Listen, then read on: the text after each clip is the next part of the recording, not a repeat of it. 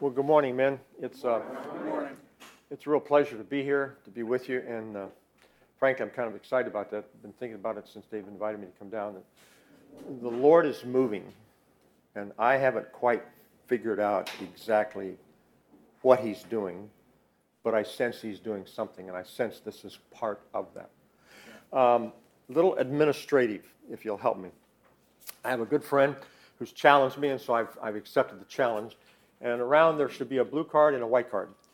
And so, what I'm going to challenge and ask you to help me with is the blue card I'd like you to keep. But on that blue card, hopefully during this message, there'll be one or two things that will stimulate your thinking, something you'll want to ponder, you'll want to reflect on, you'll want to kind of noodle on going forward. I want you to write it down. Or maybe there's a person that you want to talk to as a result of what I'm going to share with you. Or maybe there'll be an idea. Something, the, blue card is for you to take something out of this message for you in the days and weeks to come, okay? The white card is for me. I'm really working hard to make this better.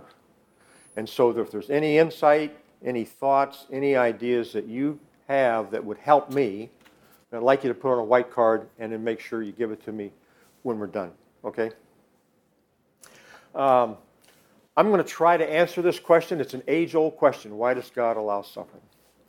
But I want to start from a little different vantage point, and to do that, I want to tell you a little bit about my story and how I got here. Um, my dad went over with a heart attack uh, when I was 17 years old, uh, senior in high school, and we were a pretty low income, low middle class family, so college was not an option. And when he died, it really absolutely wasn't an option. So when I graduated from high school in June of 1960, uh, like a lot of young men in that era, I joined the Navy. I went in to serve, but I also went in to get access to the GI Bill because that was about the only possibility I knew at that time to have an opportunity to go to college. And um, so I got shipped off to San Diego, going through boot camp out there. And uh, in those days, boot camp was, or uh, chapel was mandatory, if you can imagine that. So every Sunday morning, they form up three, 4,000 recruits and march us over this big auditorium. And I could not have said it then the way I can say it now, but all the chaplains were evangelicals. So every Sunday, I'm hearing the gospel as a march to the auditorium boot recruit there at the training center. And one Sunday, it just clicked. It just made sense. So I got out of the pew, went forward, and that's when my journey of faith began, was as an enlisted guy in the boot camp out in San Diego. But something else happened while I was out there. Um, I wound up being the battalion yeoman, and I'm sitting at the table just clerking, just typing away. And the battalion commander, Chief Warrant Officer Mansell, W4, still remember this, looked over at me one day. Um, he said, Bishop, he said, I think you ought to go to the Naval Academy. Oh, well, sir, I don't know anything about that. Uh, I'm from Kansas. I know about West Point. Because you know, every, every boy in Kansas knew about West Point because Eisenhower was a West Pointer and, of course, the war and stuff. So I didn't know anything about the Naval Academy. He says, No, you ought to go to the Naval Academy. Well, long story made short, this W4 mentored me as an E1, the lowest ranking enlisted guy in the Navy, mentored me through the entire process while I'm going through boot camp to get me to the point where I could get an appointment to the Naval Academy. So, from having no opportunity to go to college, meeting the Lord, and then seeing the Lord orchestrate it so that I got to go to one of the finest colleges in this country. Now, man, that's that's something. I, and it took me, I, I have, this is embarrassing, it took me almost 40 years before I began to see the hand of the Lord moving and working in my life, even before I knew Him. So I go to the academy. Um, four years, it was uh, 1961 to 65. Uh, for those of you that can remember, those were pretty intense days of the Cold War. I was a midshipman when the Cuban Missile Crisis erupted. Uh, we thought we were going to war. Um, it was a tough time. the guys running that place were former World War II guys, Korea guys, had ribbons, you know, all up and down here.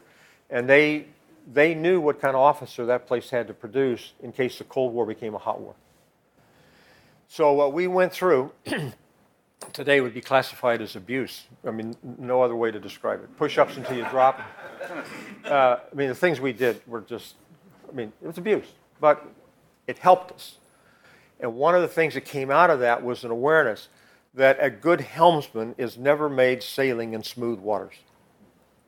And so they made sure we had heavy seas getting through that place because they knew what they were preparing us for. So part of the answer, and I'm going to get to this later, of why God allows suffering is its preparation. So I want to just ha- ha- hang on to that. Well, after a cruise uh, aboard a destroyer and one aboard a submarine and getting terribly seasick on both of them, I decided the life of the sailor was not the life for me. so I opted to take my commission in the Marine Corps, graduated in June of 1965, um, landed in Vietnam in uh, April of 1966, spent a year in the war out there. Came back, uh, got orders out of Vietnam to, of all places, headquarters Marine Corps in Washington, D.C. Um, I was a combat engineer and that was a critical specialty at that in those early stages of the war because most of the casualties were coming from mines and booby traps, that sort of thing. And the engineers, that's our responsibility. So to get yanked out of the war and sent to headquarters for a three-year tour when all my colleagues, all my contemporaries were going to Camp Pendleton, Camp Lejeune, six months, and they're right back in country. Again, was the hand of the Lord that I didn't recognize. Because when I got to Washington, I'd been trained by the Officers Christian Fellowship as a young believer that when you get to a new duty station, check in with a local chapel or local church and get engaged. New duty station, get engaged. Well, there are no operating chapels in the military district of Washington. So I went to a church called Fourth Presbyterian Church. Dick Halverson was the pastor, uh, later became Senate chaplain. But all the uh, folks that were supporting the Congress in a thing called the National Prayer Breakfast went to Fourth Church. And so I began to meet those folks and got plugged in and ultimately resigned my commission to work full time with the prayer breakfast and supporting the Congress that's now the 67 years that we've been having the breakfast. This last year was all virtual. Um, don't know about next year. But it has had a significant impact around the world of gathering people in the name of Jesus around the table to break bread and to experience what it means to fellowship together over a meal. Pretty simple, uh, but it's also pretty profound. Um, I want to um, talk about the lessons, some of the lessons that I've learned as a result of this experience of the Academy, the Marine Corps in Vietnam. The first uh, nearly 11 years that I was follower of Jesus were years spent learning about war at the Academy, training for war in the Marine Corps, going to war in Vietnam. And so those early experiences of faith, like our early experiences of life, tend to shape us. And so I've been shaped with a perspective of spiritual warfare, of this reality that there's cosmic conflict out there. And most folks, candidly, are only tangentially aware, if at all, of this reality of warfare. So here are some of the things that I've learned. First of all, we are born and born again into a world at war everything starts with conflict. And I actually believe that all creation took place in the midst of conflict. When God planted the tree of the knowledge of good and evil in the garden, it seems to me that that tree symbolizes the reality of evil, that it existed. In other words, if it didn't exist, you couldn't eat off the tree and learn. So I believe evil occurred when Satan erupted in rebellion, which precedes creation precedes everything that we call creation based on Genesis 1. So I look at creation as an invasion, and the garden is establishing a forward operating base. And God finally saying, I'm going to undertake my plan now to redeem my kingdom from this rebellion of Lucifer in the heavens. So we're born and born again into a world at war. The other thing I've learned, men, is that we are all wounded men we start life wounded. We're wounded from the fall, for sure. Sadly, we're wounded from the sins and failures of others. And then, of course, we're wounded from our own sin and folly. And uh, what I want to do in this time, I want to ask you to do something. Some of you probably earned this if you were in the military, in assault combat. It's, the Purple Heart Medal. Um, I got this, um, that's not mine. I didn't, uh, God protected me when I was there, but I got this as a tangible illustration to represent this truth that we're all wounded. We all start life with one of these. So I'm going to pass this around and I'm going to ask you as you grip this, in the moment that you grip this, I'd like you to think through that point of your woundedness. You've heard the term, I'm sure, father wound. Hopefully, we get through this. We're going to be dealing with a father scar. There's a big difference between being wounded and being scarred. But I want you to have a, a connection with that point of your woundedness, okay? With me on that? Okay.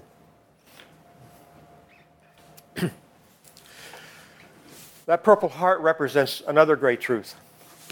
And that truth is Jesus earned two of those when he was here. The scriptures tell us he was wounded for our transgressions and he was killed in action at the cross. And it also t- tells me that he wants to do for us what was done for him, and that is to turn those wounds into scars. The beauty of a scar is it never denies the reality of the wound, but it also testifies to the healing. And men, that's the challenge that I think these what we're doing here is to begin to help one another move from living out of our wounds to begin to live out of our scars. And I honestly believe that when we get to heaven and we're going to have time with Jesus and one another, we're going to tell the stories of our scars. And I think the greatest story is when we hear Jesus tell us his story of his scars. The other thing that I've learned in Jesus, Everything is just the opposite of our natural inclinations. We live by dying, we get by giving, we lead by serving, first by being last, exalted by being humbled. Everything is the opposite of our natural inclinations. And I think this process of healing falls in that category. For those of us that have been in the military, you know the phrase, uh, the million dollar wound. The million dollar wound's bad enough to get you out of the battle, sent home, not bad enough to disfigure or disable you. That's the million dollar wound. Well, I believe we all start with the million dollar wound. But in Jesus, the opposite thing is not to get out of the battle, but to get in the battle. I think the call to follow Jesus is a call to be his ally in this cosmic conflict of the battle between good and evil. John tells us in the first epistle, he says, Jesus came to destroy the works of the devil. That's 1 John 3 8. So when we decide to follow him, we're deciding to be his allies in this cosmic conflict, and healing comes from getting in the battle, not out of it. Okay? Um, this is where the idea, I believe, that we get the chance now to have that father wound or the wounds that we've experienced become scars is by getting in the battle. It's opposite our natural inclination. It's opposite the normal way we would think. But that's how I believe Jesus has wired us to get healing, is to be his ally in this cosmic battle. Um, how do you do this? What are some specifics that can help you engage in this battle? Well, Paul tells us in Corinthians, he says this He says, The weapons of our warfare are mighty, they're not carnal. Most men, and I'm going to be blunt here, frankly, do not know what a weapon is in the context of what Paul is saying. When you hear the word weapon, you're probably going to think of a shotgun, a 30 6, a 45. That, that's what you're going to think of. I want to propose a different definition of weapon, different way of looking at a weapon. I want to give you this definition. A weapon is anything you can use that destroys your enemy's ability to wage war against you. So a shotgun pointed at a goose is a shotgun. But when I change the line of sight on that shotgun to somebody's trying to rape my wife, now it becomes a weapon. A weapon is defined, in my opinion, by what it does, not what it is. So, with this, I can take a note, send a note, but in the eye of an attacker, I just turned this into a weapon. Okay? So a weapon is anything you can use that destroys your enemy's ability to wage war against you. So take this definition and let's move it into this spiritual battle, this cosmic conflict. And gentlemen, we have a whole arsenal of weapons to, with which to fight this spiritual battle. I'm only going to give you a few. The first one, and somebody was asking me about this, is forgiveness. Amen. And probably most of you have not heard forgiveness characterized as a weapon. But, gentlemen, that's exactly what it is. When we forgive, we destroy Satan's ability to wage war against us through anger, bitterness, revenge, alienation, hostility, tit for tat, settle the score, get even. You take the fight to him when you forgive. It is one of our most powerful weapons that we get to deploy, it lets us take the fight to Him. Okay, that's forgiveness, number one. Number two is generosity. Generosity destroys Satan's ability to wage war against us through the love of money and the deceitfulness of riches. But generosity does something else. Generosity is more than just your time, talent, and treasures, which is what the typical teaching revolves around, those three things, right? I want to propose to you that there's other things that are incredibly powerful in this battle. For example, we can be generous with our encouragement. And you've probably never thought about that. The word encourage, encouragement means to put heart into that person, to to Put heart into it. So think for a minute. With this COVID and all the stuff that's going on, how many people do you know out there who need heart, who need hope, who need encouragement? Almost everyone. Well, let's be generous with our encouragement. Let's think differently about how we relate to the waitress or to the Uber driver or to other people with whom we engage. Let's think of being generous in that way. Not forgetting time, talent, and treasures, but I think the community, people today, you can give a word of encouragement at, and not even, may not even know it, but for that person at that moment, that might be worth more than a big check because of where they are in their journey.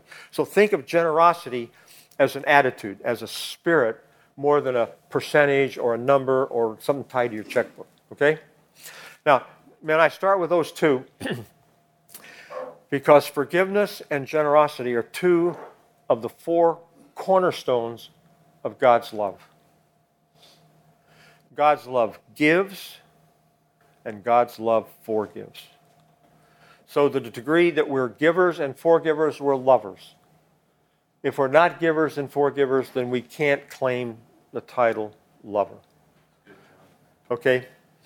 So that, th- this is critical, guys, because the culture needs both of these. They need generosity and they need forgiveness. Okay? But there's a third gift. Uh, I'm going to give you out of this whole arsenal. And that's the gift of kindness. Now, I want you to think about something. I want you to think about all the people that you know. Look, think through your entire Rolodex. How many of those people would your first word to describe them is they are a kind person? I'm going to guess that the number will be less than the fingers on two hands. For some reason, kindness is just not been taught in the body of Jesus the way it needs to be taught. But it's kindness, men, that Paul tells us that leads us to repentance you get more done in a relational situation by being kind than confrontational. If I had the power, okay, if, the big if, to work with those 400 or 535 people on Capitol Hill, that's the message I would give them. To the believers on the Democratic side, to the believers on the Republican side, learn how to be kind to the people with whom you work, what, regardless of what side of the aisle they're on. Where is kindness? Paul's in, in, encounter with Jesus let, marked him on the Damascus Road. It scarred him in a positive way. It left him with two dominant emotions. One was patience and kindness. Love, in 1 Corinthians 13, love is what? Patient and kind. The fruit of the Spirit love, joy, peace, patience, kindness. In his last letter, 2 Timothy, uh, 2 uh, Timothy chapter 2, he says, The Lord's bondservant must not be quarrelsome, but kind to all, able to teach, patient when wronged, with gentleness, correcting those who are in opposition, if perhaps God may grant them repentance, leading to the knowledge of the truth, and they may escape from the snare of the devil, having been held captive by him to do his will. Man, kindness is one of the most underutilized weapons that we have in our arsenal. So let me encourage you to think this through forgiveness, generosity, and kindness. I think Winter Garden could change the world if you became known as a community of kindness. Okay? In Vietnam, I carried an M16 and a 45, and my Marines carried hand grenades. Those are individual weapons. Kindness, generosity, and forgiveness are individual weapons. But we also had a thing that we call crew served weapons, C R E W. Tanks, artillery, machine guns, mortars, helicopters. It took a team to operate them. And that's the next weapon in our arsenal, is what we're talking about here. Little band of brothers, a few friends, a covenant relationship. Jesus said, Where two or three get together, I'll be there. There is power, it was said earlier. You cannot process, cannot process life by yourself. And we've got a whole culture built around John Wayne and Frank Sinatra and these, you know, do it my way and hard, rugged individualism. That's not the way of Jesus. And I want to give you a quote here. I've got to be a technology guy, and that's a challenge.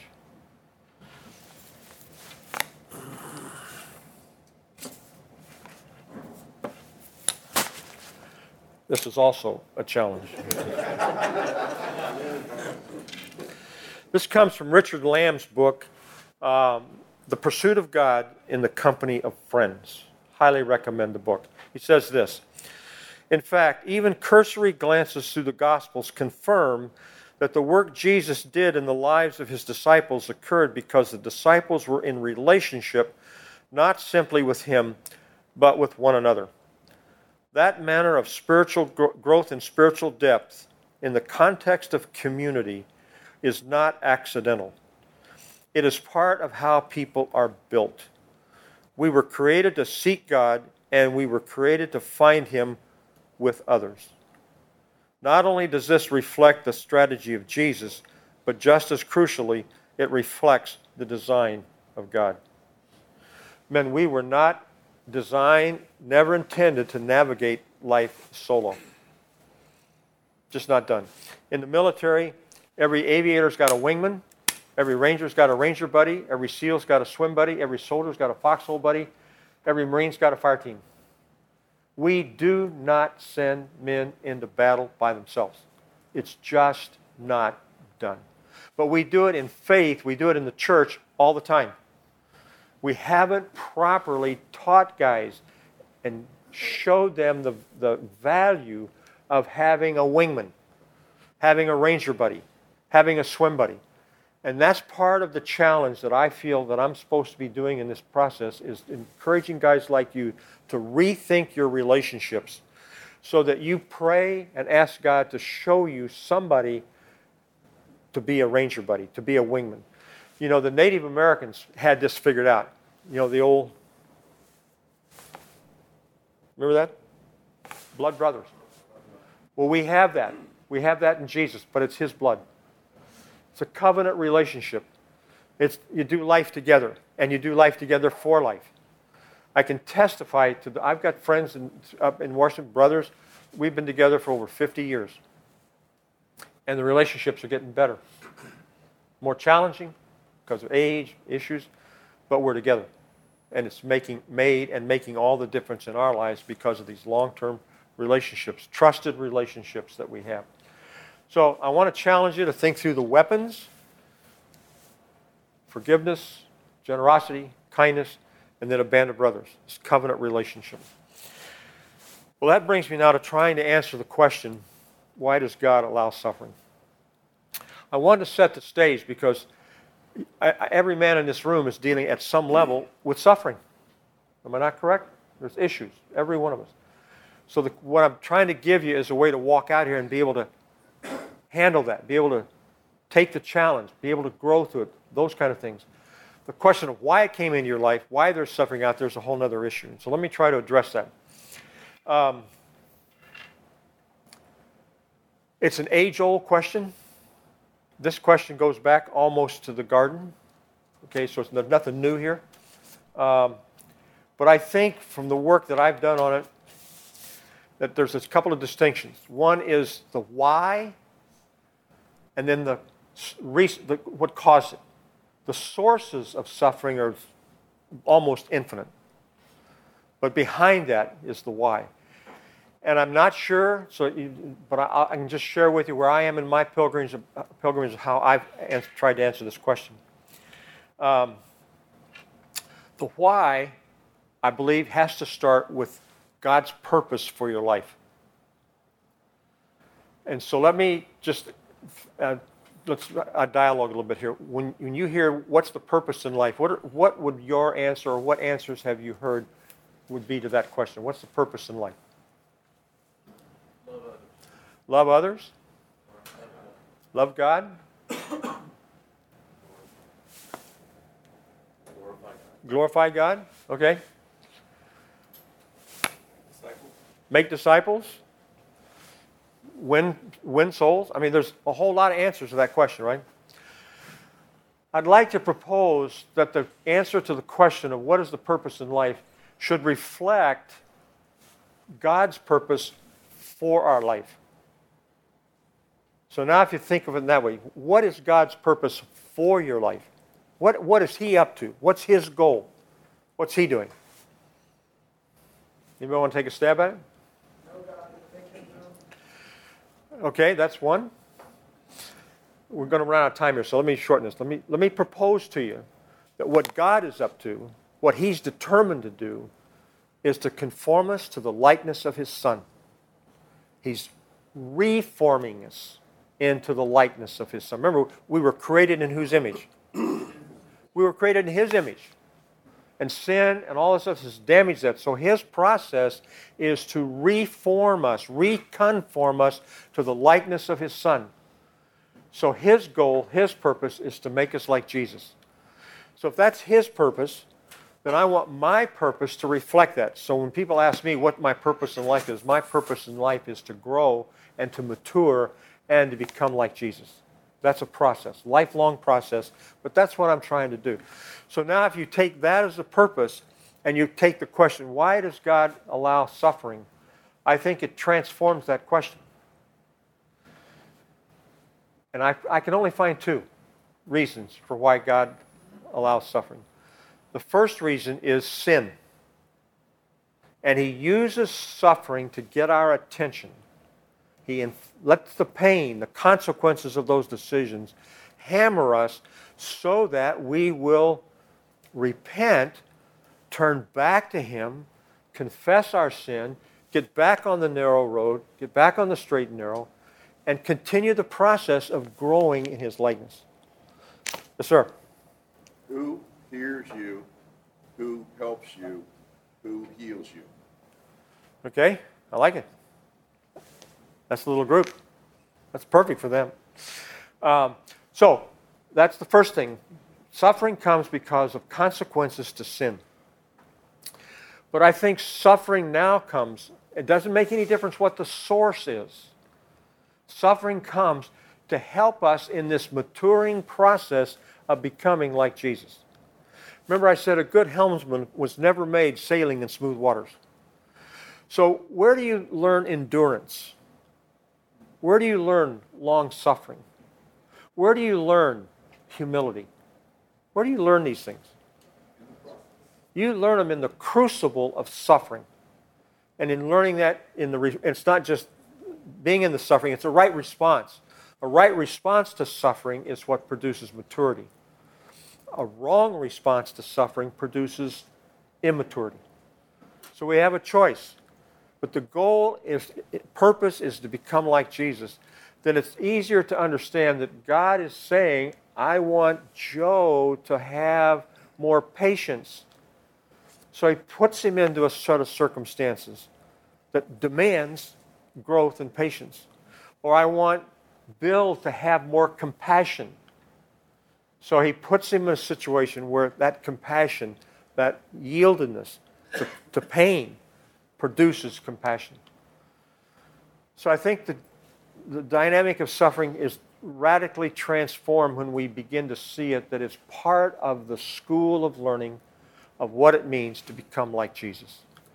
And that's what most of us, I think, in our deep souls, uh, uh, in our deepest part of our being, that's what we really want. We want to reflect Him. We want to sound like Him. We want to talk like Him. We want to walk like Him. We want to serve like Him.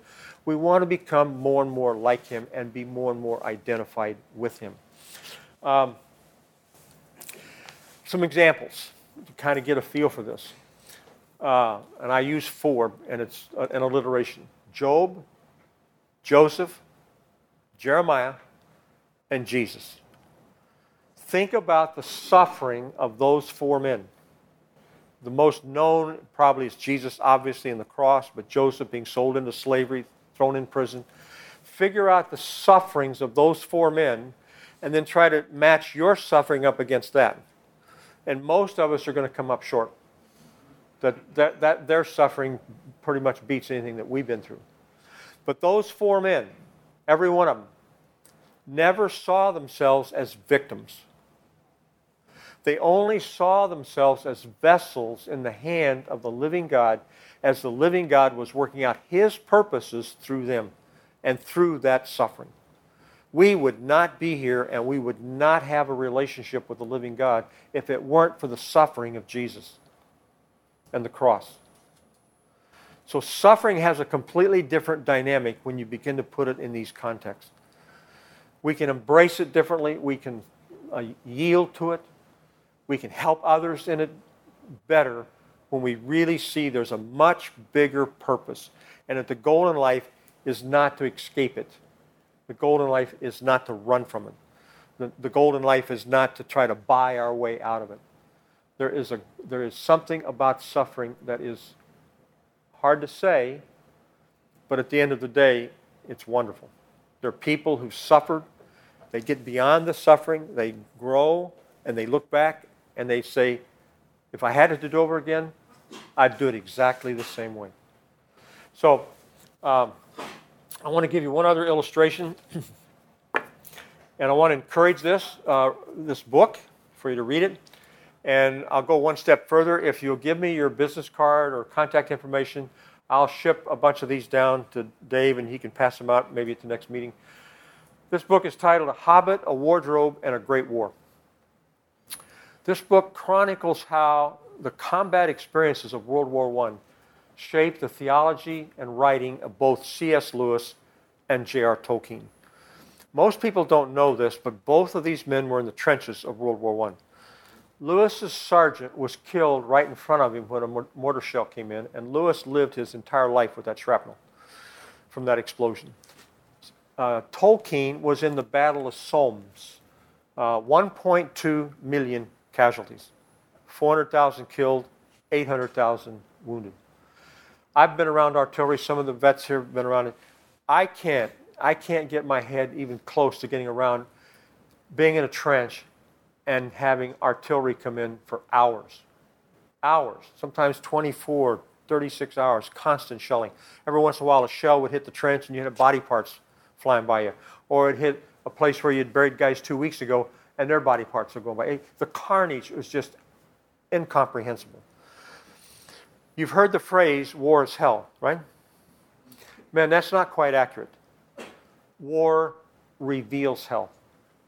And these men had as clear a revelation of hell, this cosmic conflict between good and evil, I, I, believe, as it is possible to get. War is one of the worst things on this planet when it comes to death and destruction.